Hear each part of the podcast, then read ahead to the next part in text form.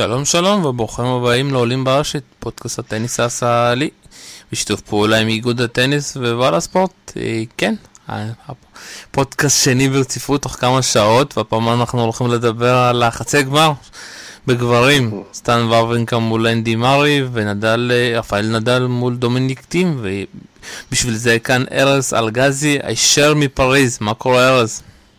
היי, שלום, מה שלומך? בסדר, אה, אז איך בפריז? אה, בפריז חם, חם רוב הזמן, גשום חלק קטן מהזמן, ו... ואני אומר את זה די בבאסה, רוב הזמן די משעמם, כאילו היה שבוע טניס די משמים, לצערי הרב. ואני אגיד לך משהו שזה די מוזר, אתה יודע, אני זוכר תמיד את uh, רון גרוס כמשחקים הכי מעניינים, חמש מערכות, פה דרמה, פה סנסציה. אנחנו מגיעים לשבוע השני, ואני לא זוכר שבוע שהמשחקים הסתיימו כל כך מהר. שלושה שחקנים מתוך הארבע מגיעים שהם uh, לא הפסידו בלי סט. בלי להפסיד סט, כן. מה, מה הלך כאן? כן, וגם שלושה מתוך ארבעה רבעי גמר נגמרים 3-0, אני גם לא זוכר מתי זה היה.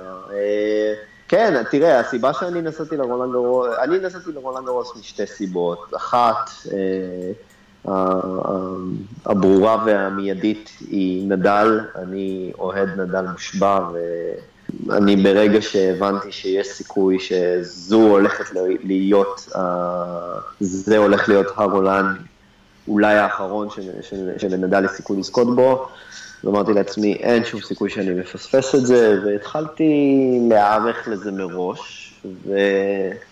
so far so good, מה שנקרא, מהבחינה הזו. עכשיו, הסיבה השנייה, זה שמבחינתי זה הגרנדסלאם עם הטניס הכי טוב. אולי הוא לא הכי נוח בגלל הגשמים, ואין גג, וכולי, וצרפתים שאף אחד לא אוהב, אבל...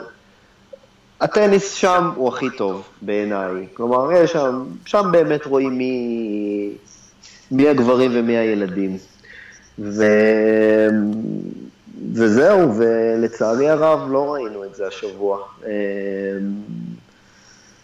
כמעט, באמת, כמעט כל המשחקים שהייתי בהם, ואני נמצא פה מיום שישי שעבר, כלומר, מאמצע הסיבוב השלישי, סליחה, מתחילת הסיבוב השלישי, כמעט בלי יוצא מן הכלל, כל המשחקים שראיתי, וראיתי הרבה משחקים, הסתיימו בתוצאה 3-0. וזה די מבאס, די מבאס.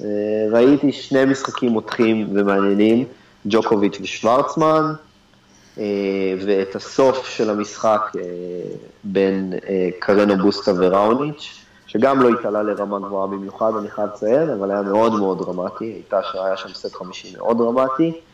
אה, ומעבר לזה, די שיממון. טוב, זה די מוזר, אז בואו נתחיל לדבר קצת אה, על האכזבות של הטורניר הזה, לפני שנגיע לחצי גמר, אה, ואני רוצה להתחיל עם נובק ג'וקוביץ'. אה, זה היה טורניר שאתה יודע, שחשבו אולי אגסי, אבל ראיתי את זה בכל דקה, זה נובק שמשתנה כל חמש דקות, ומולטים הוא נעלם לגמרי. אה, אני מסכים עם רוב מה שאמרת, אתה אומר כאילו נעלם לגמרי, אני חושב שהוא לא נעלם לגמרי, כלומר הוא היה שם במשך, אה, הוא היה שם בסט הראשון, הוא היה שם לגמרי, כלומר זה היה שם קרב קרב בסט הראשון. אה, אבל מה, ש, מה שקרה לו אחרי הסט הראשון זה, זה, זה משהו ש... באמת קצת מאפיין את, את ג'וקוביץ' בחצי שנה האחרונה, הוא, הוא, הוא, כבר לא אותה מפלצת מנטלית שהכרנו מ-2015 והחצי הראשון של 2016, ונראה גם שזה לא כל כך חסר לו, כלומר הוא נראה מאוד מאוד שבע. הוא, הוא צריך לדעתי איזה משהו שיחזיר לו את הרעב, ואני לא יודע מה זה, כי... זה לא שהטניס שלו נחלש פלאים, כלומר, הוא משחק קצת, הוא משחק פחות טוב אה, ממה שהוא שיחק בשיאו, בשיא 2015 ותחילת 2016, אבל זה לא שהוא הפך להיות שחקן רע.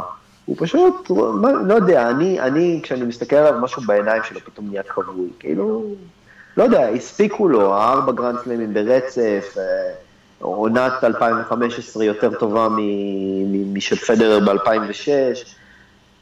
לא יודע, זה כנראה השביע אותו, והוא צריך איפשהו למצוא את הרעב הזה מחדש. אה, וכן, מה שקרה לו שם בסט השני והשלישי מול טים, ואני לא חושב שאף אחד דמיין כזו התמוטטות, אבל זה באמת פשוט היה נובק ג'וקוביץ' ברבע גמר grand slam, פשוט מחליט, טוב, הספיק לי סט אחד, ואני הולך הביתה. אתה מצליח להבין מה קרה דווקא בסט השלישי, שפתאום כל כדור פשוט, הלך לשמיים?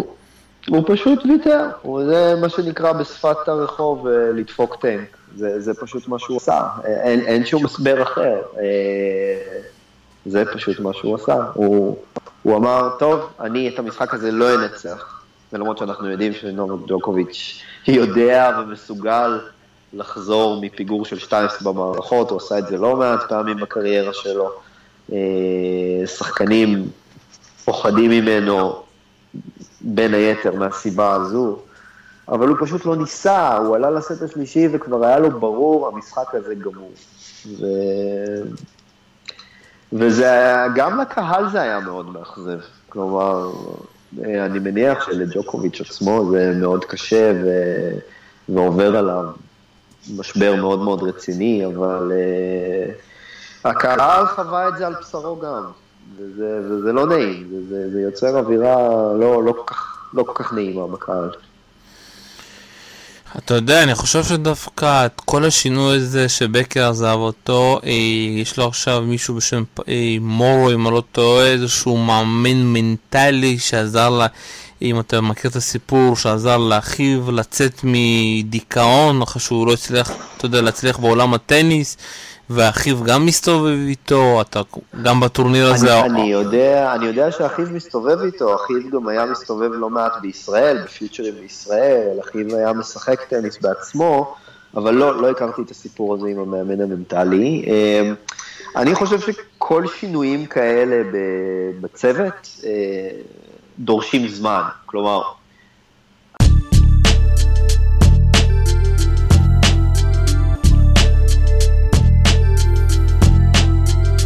אף אחד מאיתנו, אני לא חושב שזו תהיה חוכמה גדולה לבוא ולשפוט עכשיו את ג'וקוביץ' על ההחלטות שהוא עושה לגבי הצוות שלו, לגבי התוצאות שהוא מביא עכשיו.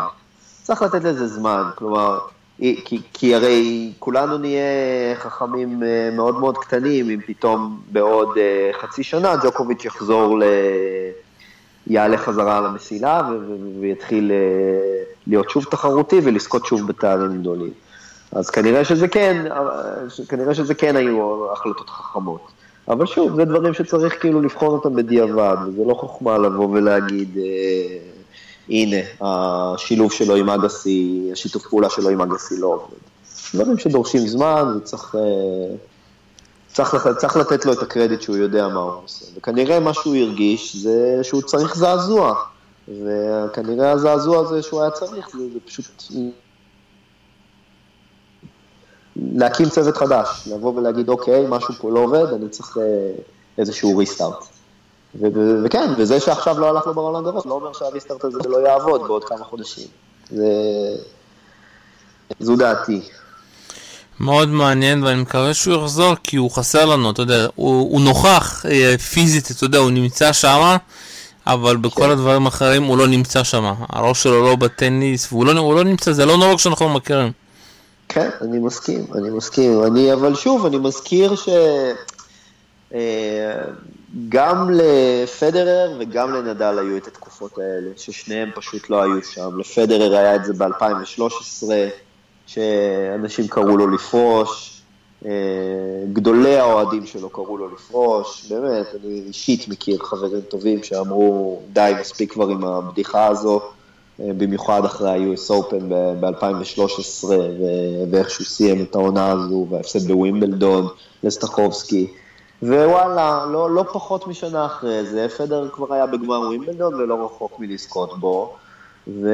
ושנתיים אחרי זה, וואלה, פתאום הוא זוכה בגרנד סלאם ובשני תארים רצופים אחד אחרי השני. אה, ולנדל היה בדיוק את אותו דבר, 2000 ו...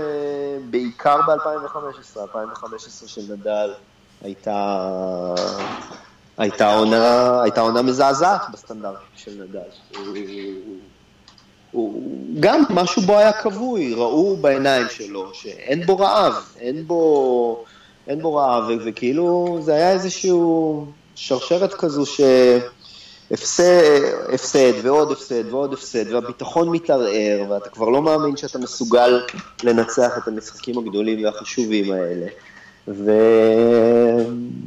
והנה, ותראו את נדל היום, גם גמר אוסטרליה, מי היה מאמין? גמר אוסטרליה אחרי חצי שנה שהוא בקושי שיחק בה, אה, אה, עוד גמר במיאמי. ועונת חמר, שטפו טפו טפו, מזכירה את אה, עונת 2008 ואת עונת 2007 ואת עונת 2010 ואת עונת 2012, שזה כאילו העונות הכי טובות שהיו לנדל על חמר. אז... אה, ו-2013. אז אה, רק התואר חסר, כן, פרט שולי, רק אתה, כאילו, רק הרולנד רוס חסר להשלים את זה, אבל בינתיים, בינתיים הוא שם. אם אתה מתחיל לדבר על נדל, אז בואו נתחיל באמת על כן. המשחק של נדל אוקיי. וטים, כן. אה, אבל אני אגיד לך כמה דברים. אתה יודע, יש הרבה הבדלים בין כל התקופות הרעות. נדל, פדרר, ג'וקוביץ', ואני אגיד לך את הדבר העיקרי, הפציעות. כל פעם שנדל שיחק רע, הייתה לו איזושהי פציעה שהפריעה לו. גם שנה שעברה. לא, אני לא מסכים לגבי 2015, זה נכון לגבי 2016, לגבי 2015 נדל היה בריא כל השנה. אם, אם תעבור רגע בזריזות על 2015, נדל השתתף בה בכל ה grand slam ים, שזה, אני חושב, השנה היחידה, היחידה חוץ מ-2011, שנדל לא פספס אף grand slam. זה, זה נתון שהוא די מדהים בפני עצמו, אבל, אבל נדל ב-2016 הוא פספס את ה-US Open, 2014 גם פספס את ה-US Open, 2013, אמ, לא, 2013 פספס את אוסטרליה, 2012 הוא פספס את ה-US Open, וב-2011 הוא שיחק בכולם. אז מ-2011 עד היום, אז 2015 הייתה השנה היחידה שנדע להשתתף בכל ארבעת הגרנד סלמים. ולא היו לו פציעות באמצע, אם אני זוכר נכון, ואם כן, זה לא היה משהו דרמטי. אבל עדיין הוא, אתה יודע, זה... אני תמיד שומעים על נדל שיש לו פציעה. שוב פעם, לפעמים הוא גם משחק לפעמים עם פציעות, ברך, יד וזה. אנחנו כאוהדים לא יכולים לדעת האם באמת יש פציעה או לא.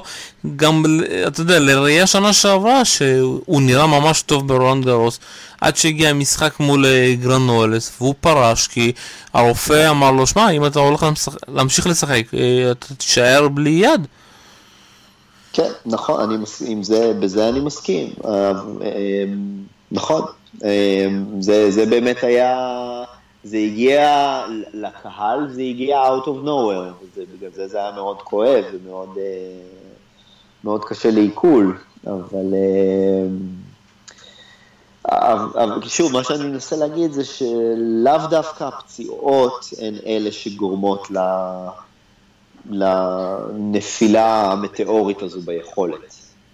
כלומר, אני חושב שראינו את זה על נדל, אני חושב שגם ראינו את זה על פדר ב-2013, וגם רואים את זה על ג'וקוביץ' עכשיו. ג'וקוביץ' בריא, על פניו, לפחות על פניו. כן, אמנם הוא דילג על מיאמי, אם זכור לי נכון, כן, הוא דילג על מיאמי כי הייתה לו איזושהי פציעה, אבל uh, סך הכל הוא עושה רושם כשיר. סך הכל כשיר, אתה יודע, שוב פעם, יכול להיות שהוא לא כשיר, אתה יודע, גם פציעות, זה לא רק פציעות פיזיות, לפעמים יש גם פציעות מנטליות שאנחנו, כן, אתה יודע, אנחנו כן, לא יכולים כן. לדעת. נכון, כן, אני חושב גם שזה, אה, הן, הן אה, מזינות אחת את השנייה, כלומר, אי אפשר לנתק אותן אחת מהשנייה, אבל אה, לפחות איך שזה נראה לי מבחוץ כרגע, זה הפציעה כרגע של ג'וקוביץ' היא בעיקר מנטלית. כל אחד מזהה את זה. בואו קצת נדבר באמת מה שמעניין אותנו נדל מול טים. אה, אני רוצה להגיד לך את המאזנים בין שניהם 4-2 לנדל, שהם נכון. נפגשו כל המשחקים על חימר. טים ניצח אותו ברומא ובבוינה ארס. אה, ואני כן, לא יודע... מתוך השישה מפגשים האלה, שלושה התקיימו בח- בחודש וחצי האחרון. נכון, וכל משחק היה שונה לגמרי, אתה יודע, ברומא נכון. המשחק היה לגמרי שונה, בברצלונה לגמרי שונה, במדריד לגמרי שונה. אני, מה ששמתי לב, שטים ממש, אתה יודע, לומד מכל משחק איך צריך לשחק מול נדל. השאלה, האם הוא מסוגל לה- להשתפר גם במשחק של חמש מערכות, או שאתה אומר שאת נדל בחמש מערכות זה בלתי אפשרי לנצח. אני, אני חושב שהוא לגמרי מסוגל, אני חושב שזה יותר תלוי בנדל מאשר בו, אבל אה, אם, אם, אם השאלה הנשאלת היא האם הוא מסוגל כן או לא, אני חושב שטים לגמרי מסוגל לנצח את נדל בחמש מערכות. אה, הטניס שאני ראיתי אותו, ואני באמת, אני לצערי ראיתי רק מעט מהמשחק מול ג'וקוביץ', אה, אבל אה, מהמעט שכן ראיתי, ואני לא מדבר על הסט השלישי שבאמת היה בדיחה, מהמעט שראיתי בסט השני, הוא שיחק פשוט מדהים. הוא שיחק. הוא שיחק הכי טוב שראיתי מישהו משחק בטורניר הזה עד כה, כולל נדל. ו... ואם הוא יצליח, אה, ל- לפח... אני לא חושב שהוא ינצח 3-0 את נדל, זה אני חושב שהסיכוי לזה הוא אפסי, אבל אני חושב שאם הוא יצליח לגייס את הטניס הזה באופן קונסיסטנטי לארבעה או חמישה סטים, אז כן, בהחלט יש לו סיכוי לנצח. זה בהחלט משימה אפשרית. אבל אני חושב שאתה עושה השוואה קצת לא נכונה, אתה יודע, גם הרבה התלהבו מהניצחון של דיוקוביץ', אתה יודע, 6-1, 6-0 על טים ברומא, ואתה יודע, ואחרי זה הוא פשוט היה זוועה מול זוורב. אה, וגם ככה, אתה יודע, אני לא חושב שלפעמים הניצחונות החד צדדיים, במיוחד השנה, אתה יודע, וכבר ראינו גם את זה ברומא, ראינו את זה גם באורן, אין לזה שום אפקטיביות למשחק הבא. משחק הבא זה משחק חדש לגמרי, שבו אני יכול. לנצח 3-0 וגם יכול להפסיד 3-0.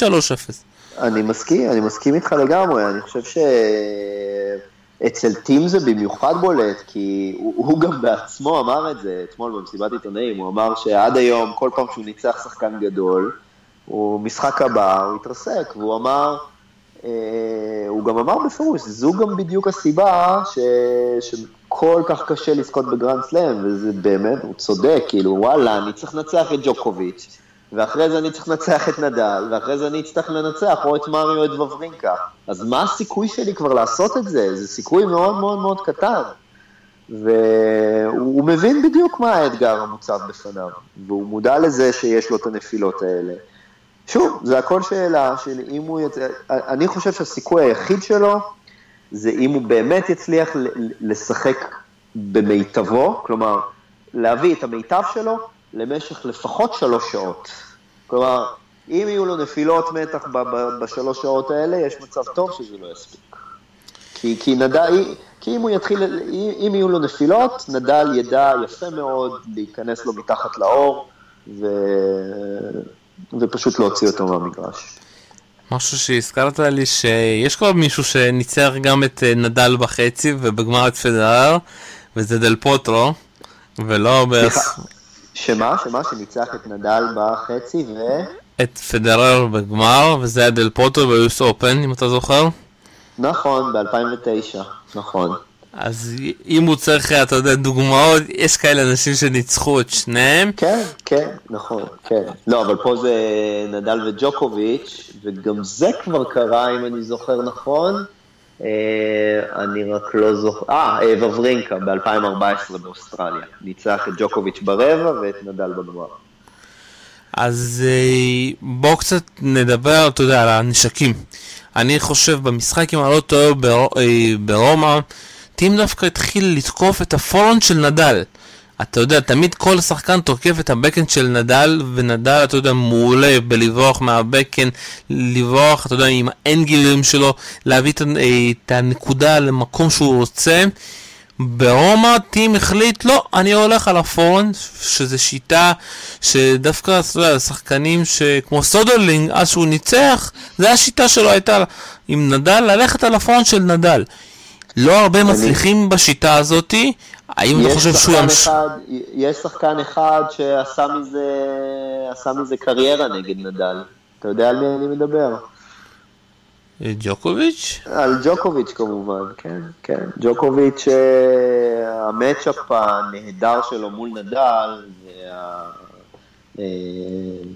וזה שהוא הצליח להפוך כאילו את המצ'אפ ביניהם, שבתחילת הקריירה של שניהם היה הפוך לגמרי, הם התחילו הרי ב-14-4 לטובת נדל, והיום זה, היום זה, כמה זה? 27-25 אם אני לא טועה, 26-24 לטובת ג'וקוביץ', או 26-25, משהו כזה. הוא הצליח להפוך את זה בדיוק ככה, בדיוק על ידי זה שהוא... שהוא עם הבקן, שתי ידיים שלו, אה, לא נכנע כאילו לחפירות של נדל, של הקרוסים של נדל, של הפורן, ובשלב מסוים בנקודה פשוט הלך אה, לפורן של נדל, פשוט הלך לפורן של נדל, שנדל אה, אה, יש לו נטייה להפקיר במעט את, את החלק הזה של המגרש, את החלק של הפורן, כלומר את החלק של ה... את צד היתרון של המגרש, כי נדל, נדל באופן טבעי, יש לו נטייה לעמוד יותר בצד ימין של המגרש, כי, כי הוא יודע שנוטים להכות לו בעיקר לבקן, ואז אם הוא עומד מספיק, אה, מספיק הצידה, אז הוא מצליח לברוח לפורן. אה, ו, וג'וקוביץ' בשלבים מסוימים פשוט היה הולך, ל, הולך לפורן ופשוט מסיים את הנקודה, כי נדל היה רחוק מדי ולא היה מספיק להגיע. וכן, ואני מאמין שזה לגמרי גם מה שטים ינסה לעשות. וזה גם מה שהוא עשה ברומא, זה בדיוק מה שאמרת. יהיה מאוד מעניין, מבחינת הנקודות של נדל, אתה יודע, אה, מונטרוגו, כנראה שגם לא ראית, אמר שאחד הנשקים של נדל שהוא שיפר ברולנד זה הסרבר השני, והסרבר השני נותן לו הרבה נקודות. אתה נכון. חושב שזה גם אה, מה שייתן לו פה את היתרון מול טים? אני, אני מאמין, תראה, נדל, הסרבר השני שלו, אה,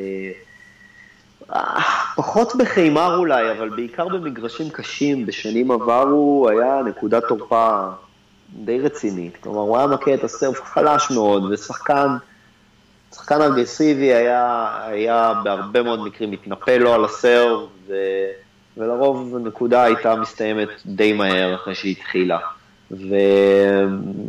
ונדל לאורך הקריירה דווקא, אם, אם מסתכלים אה, סטטיסטית על, על, אה, על אה, זכייה בנקודות תחת הגשה שנייה, אז אם אני לא טועה, נדל הוא מבין השחקנים הפעילים כיום, הוא הראשון בקטגוריה. הוא תמיד היה ידוע ב...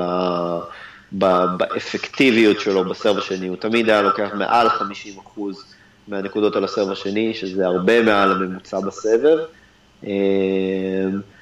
וכן, ובשנים היותר חלשות שלו, ב-2014-2015, אז הנתון הזה ירד בצורה די, די דרמטית. אה, וכן, אני חושב שהוא גם דיבר על זה, הוא דיבר על זה שזה אחד השינויים שקרלוס מויה הכניס, אה, העבודה על הסרב השני. אה, ו... והאמת ש...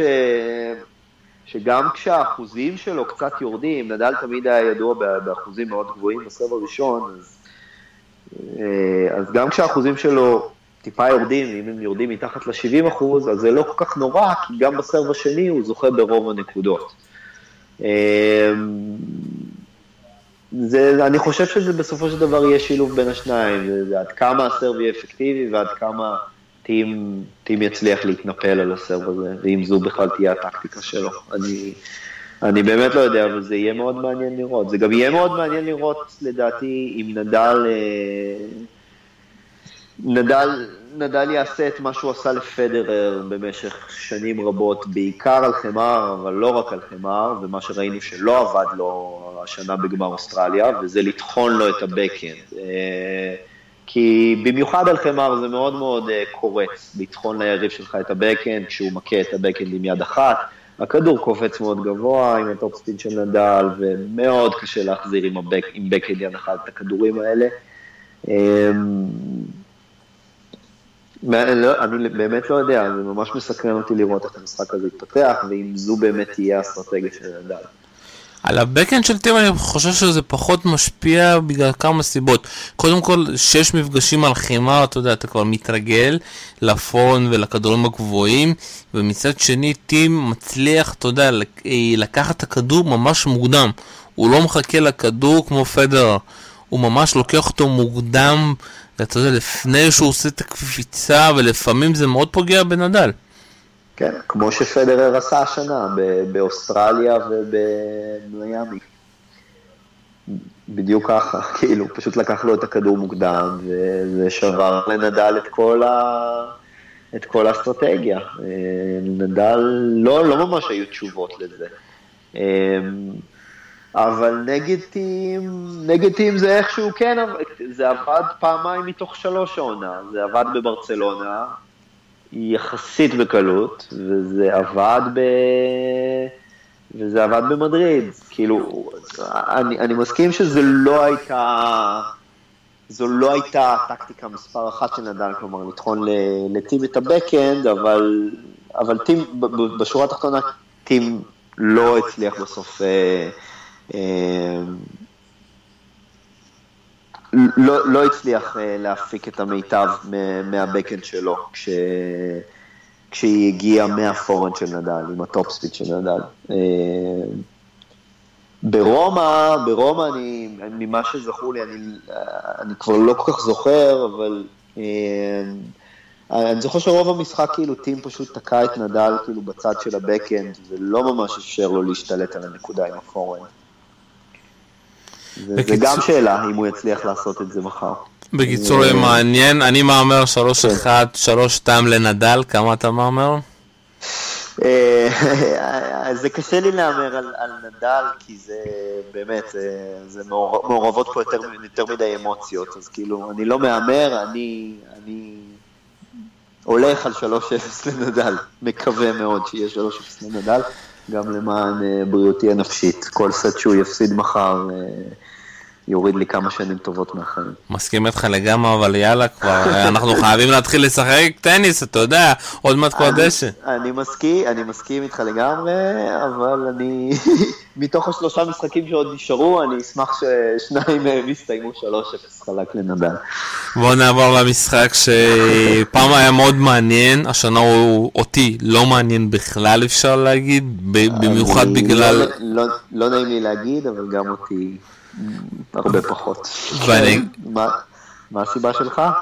אנדי מארי, היכולת שלו השנה במיוחד, אה, אתה יודע, היא עצובה, לא, לא, לא נעים לראות אותו, הבנתי שמול קצ'נוב כבר ברחת, לא הצלחת לעמוד ביופי הזה. אה, אה, אני לא יודע איך, אה, יכול להיות שהתכתבנו באמת, כן, אוקיי, עכשיו אני נזכר, כן, סיפרתי לך על זה, מול...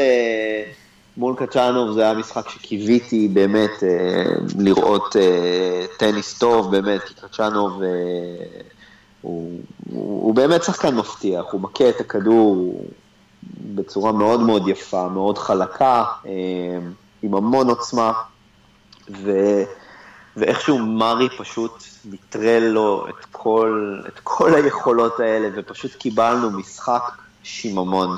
זה היה באמת אחד המשחקים שהיה לי הכי קשה לצפות בהם בתחילת הסט השלישי, פשוט אה, הייתי חייב לקום ולצאת, לא, לא הייתי מסוגל להמשיך לראות את זה. אה, מול שיקורי ראית? את, לא, את, את נשיקורי לא ראיתי, כי אני הייתי ב, במגרש השני, ראיתי את וברינקה אה, מול צ'יליץ', שגם הייתה אכזבה מאוד גדולה. אה, אבל אני אגיד לך שמה זה לא מפתיע אותי שצ'יליץ' שאתה יודע יכול להיעלם. זה וורניקה לא עשה שם שום דבר. ראיתי את המשחק זה כן, פשוט... כן אבל הוא נעלם אחרי סט. כלומר לא הייתי מצפה משחקן שמגיע לרבע גמר שיעלם אחרי סט. אוקיי תעלם אחרי שני סטים חלקים בסדר. אבל אחרי סט הוא כבר לא ניסה. כאילו באמת זה היה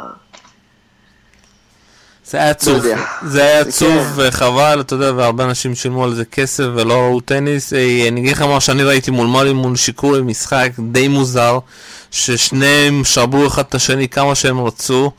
נישיקורי... ולנישיקורי זה גם קרה בסיבוב אחד קודם, מול אה, ורדסקו, קרה לו בדיוק אותו דבר, הוא הפסיד סט ראשון 6-0 וניצח סט אחרון 6-0. זה מזכיר קצת אה, טניס של ילדים, באמת, כאילו, זה לא... זה, זה אפילו בלי לראות את המשחק, ואני לא ראיתי נקודה מהמשחק הזה, רק מלהסתכל כאילו על הסקורבורד, זה לא לעניין, כאילו, מה, מה זה ה-6-0, 6-0 הזה, כאילו, זה... אבל אל תשכח שהוא כמעט עף מול צ'אנג הקרואני, ואיכשהו בגלל נכון, הפסקת הגשם הוא איכשהו חזר. אה, וגם שם נש- היה 6-0, אגב. גם שם היה 6-0. נישקורי זה לדעתי האכזבה של הסבב בינתיים, עם הפציעות שלו, הוא לא מצליח, אתה יודע, להראות יצוא- בסט, אפילו בסט השלישי, התחרותי מול מארי, שהגיע ל tiebreak, אז אפילו בו היה 7-0 ב tiebreak. הוא פשוט, הוא פשוט שם התפרק לגמרי. אבל בוא נדבר על אה, סטן. שמע, די הפתיע אותי, אתה יודע, הוא לא נתן עונת חמר גדולה. אה, הצליח לקחת, אה, לזכות בג'נבה, ומגיע לכאן, אתה יודע, הרבה אומרים, וואו, סטן חוזר לעצמו, לוקח אה, כל משחק 3-0, מצד שני, כל מי שהוא פגש בו פשוט בעט בדלי, לא שיחקו, אתה יודע, לפעמים, אתה יודע, שאתה בא ואתה רוצה לשחק, גם מונפיס, גם צ'יליץ', ולא משחקים נגדך, אתה לא יכול בכוח, אתה יודע, להפסיד.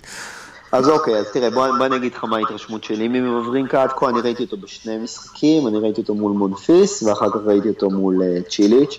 מול צ'יליץ' אי אפשר באמת להסיק יותר מדי, אני חושב שוואברינקה שיחק הרבה יותר טוב ממה שהוא שיחק מול מונפיס, לפחות בסט הראשון, השני סטים האחרים היו הרבה פחות תחרותיים. אה, אבל בסט הראשון פתאום ראינו את ה backhand שלו פוגע קצת יותר, יותר אה, חזק, יותר אפקטיבי. מול מונפיס, ואני הבנתי שגם בשלושת הסיבובים הקודמים, אז הוא נגרר להרבה טייבריקים, ולא שיחק מדהים. כלומר, לא שיחק מדהים, אבל, אבל איכשהו זה עדיין הספיק לו בשביל לא להפסיד אפילו סט אחד, שזה מראה ש...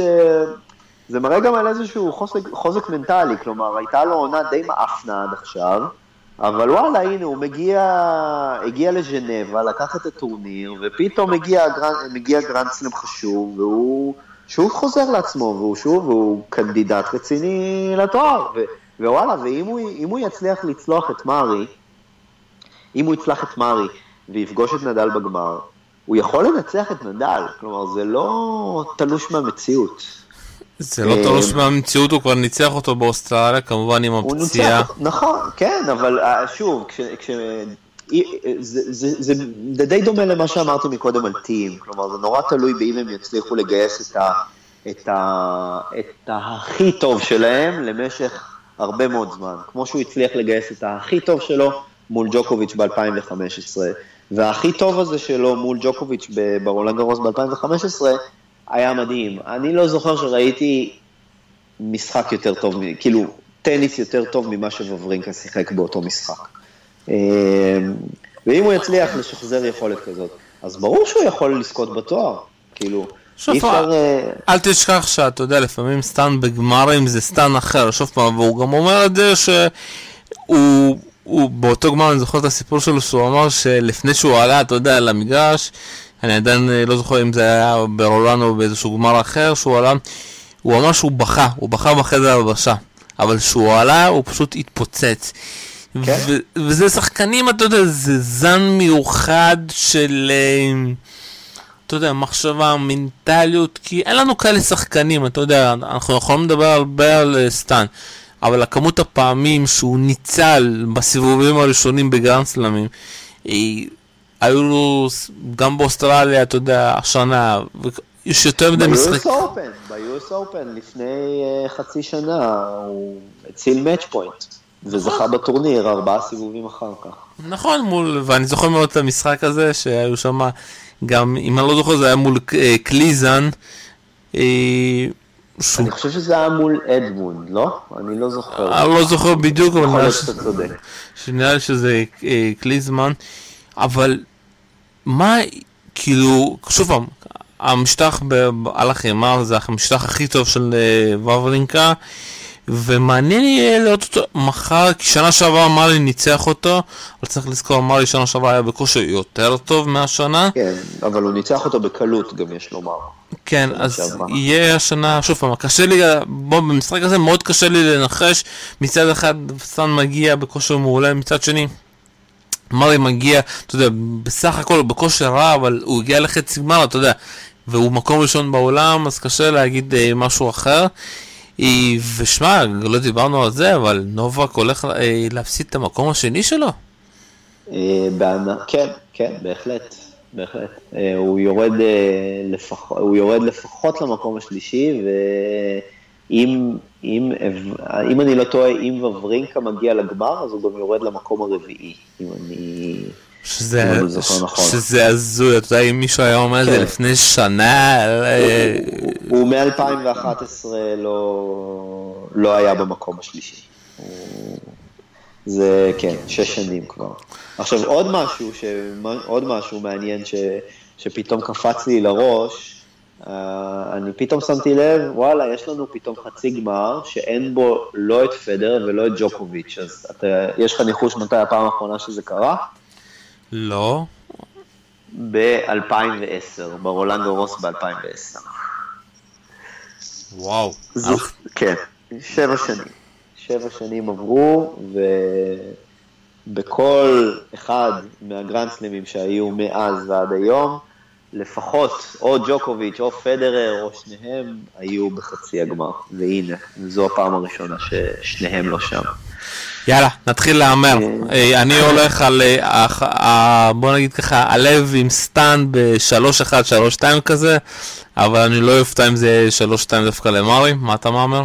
אז אני, אני דווקא חושב שהמשחק הזה ילך למרי, אה, ההימור שלי זה או 3-0 או 3-1 למרי, כי אני חושב שהטניס של מרי פשוט ידכא את, ה, את הטניס היצירתי והיפה של וברינקה, ו...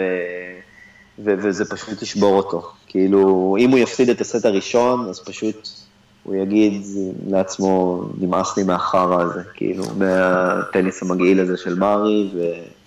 לדעתי אתה מחפש כבר יריב קל לגמר, אני כמו... אה, אני מסכים שלנדל יהיה יותר קל מול מארי, אני לא רוצה, תראה, אני אגיד לך את האמת, אני הייתי יותר שמח לראות את נדל מול וברינקה בגמר, כי זה באמת משחק שהוא הרבה יותר אטרקטיבי והרבה יותר כיפי. אבל, אה, אבל אני לא יודע, כאילו, מרי באמת משחק טוב, הוא משתפר, אה, ו...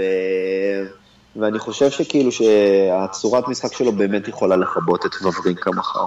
אה, כי וברינקה יש לו נטייה אה,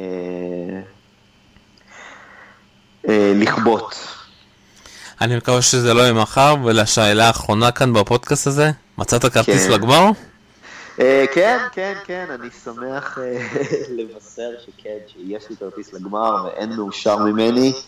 שוב, זה הכל בהנחה שנדל יעלה לגמר, הכל יהפוך להיות... אה,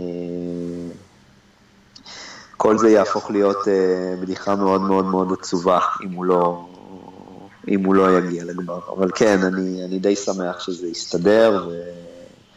היה לי מאוד קשה, כל, הכרטיס, כל העניין הזה של הכרטיסים פה לרולנד הרוס זה סיפור מהתחת, אבל uh, בסוף איכשהו יצא שהשגתי כרטיסים לכל הסשנים שרציתי. זה שהטניס היה פחות טוב ממה שציפיתי, זה כבר עניין אחר. אבל... Uh, זה, זה כן. תמיד אומרים, כשאתה מגיע תמיד uh, המצב שלך...